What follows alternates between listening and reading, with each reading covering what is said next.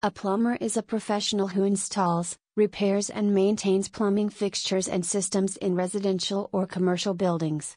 These include water, sewage, and natural gas pipes. A plumber may also work on appliances like washers and dryers, dishwashers and water heaters, as well as outdoor irrigation systems and septic tanks. A plumber is skilled at working in tight spaces and under floors. They are also trained to work with backwater valves, sump pumps, and drain cleaning equipment. Leaky faucets are a common household problem that can lead to expensive water bills.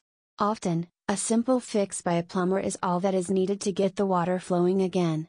However, if the leak is persistent and the issue persists, then it might be time to consider a new faucet. A plumber can help you decide whether to repair or replace your old faucet and offer advice on the best solution for your situation.